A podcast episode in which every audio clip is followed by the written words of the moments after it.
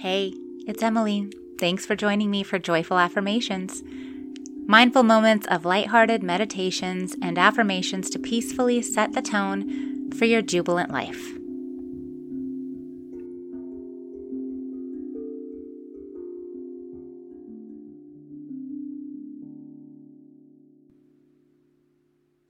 On the first day I was writing the posts for the Mind Garden series, I was driving home from a beautiful moment of overlooking the Boise city skyline from atop a frosty mountain. I had emerged from a thick and disorienting day of skiing in the fog at the top of the hill, but I pulled over to pause in awe and wonder at the sight of the glistening cityscape below me, to give thanks and to write a bit about the idea of the mind garden. I was riding high, and then once I had entered back into town, Another driver cut me off at an intersection, and I had to slam on my brakes. And instantly I began to fume over the fact that I had had the right of way, that drivers these days really don't know the rules of the road, and that all the things I might have said to someone who might have expressed an iota of interest in this one second upset of my day. Then the irony hit me. I had just been reflecting on the importance of cultivating a healthy and positive mental outlook, and why the messages we repeat to ourselves can influence the outcomes of our days and our lives. Oh, the irony. How was I to feel justified in creating a piece about the value of optimistic thinking and almost immediately head into a rage thought of mentally condemning strangers on the road? I literally LOL'd. and just by bringing in the awareness of shifting my perspective from annoyance to gratitude, I was easily able to let that shit go. I thought to myself, why silently lament an occurrence where no one was hurt, that passes in an instant, and that didn't really affect my day or hopefully the day of the distracted driver in any serious way? I could feel the relief of that decision as it softened my shoulders. It was natural for me to grumble in my mind when an idiot driver made a poor move on the road. But guess what? It was just as easy to decide to let it go. In the end, it didn't matter, and in the end, my heart and mind felt lighter and more at peace. There was no circumstance in which the other driver would receive and appreciate the wisdom of my insight from behind the wheel.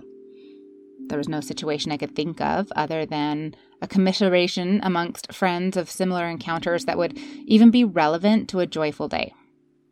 So, why not take a sip of my own advice elixir and plant a seed of peace in my mind garden? The stories we tell ourselves can fertilize the foundations of our mind gardens. You've seen them, the individuals whom you just know spend their days stewing and lamenting. Their energy bogs down the atmosphere, and nothing ever seems to be quite good enough. And you know yourself, and the ways in which the story you've decided to believe has influenced a path you've been able to travel down. The ground of our mind garden is spongy. It retains, absorbs, and reinforces the things we tell it. I've been reflecting on a series I began to write last year about how I have a tendency to be a klutz drop the ball, put my foot in my mouth, and act awkward AF. It's all true. But how much of my awkwardness have I manifested by feeding into the notion that I'll never be couth? And if I really want to be couth, what affirmations and words could I tell myself that could affirm the healthy growth of knowledge that leads to a life that's a little less dorky? Perhaps if I plant vines that can wrap their way around the idea of a self assured, ultimately successful, and unwobbly me, I could manifest a smoother existence. It could be worth a try, and it could save me some of the money I spend on band aids. Last week, I introduced the idea of readying the soil of our mind gardens. So now it behooves us to figure out what seeds we're going to plant there. The seeds are the stories we tell ourselves. The seeds are the occurrences we hope to come true. They're the realities we would love to watch unfold and manifest in this life, right here, the only one we've got.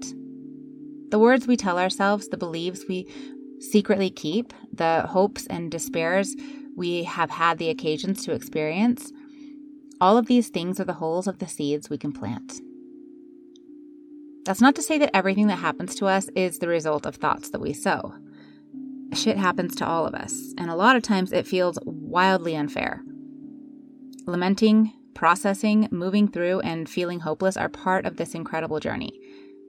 But as I've talked about before, it's important to not let the seeds of it's not fair be cultivated and tended.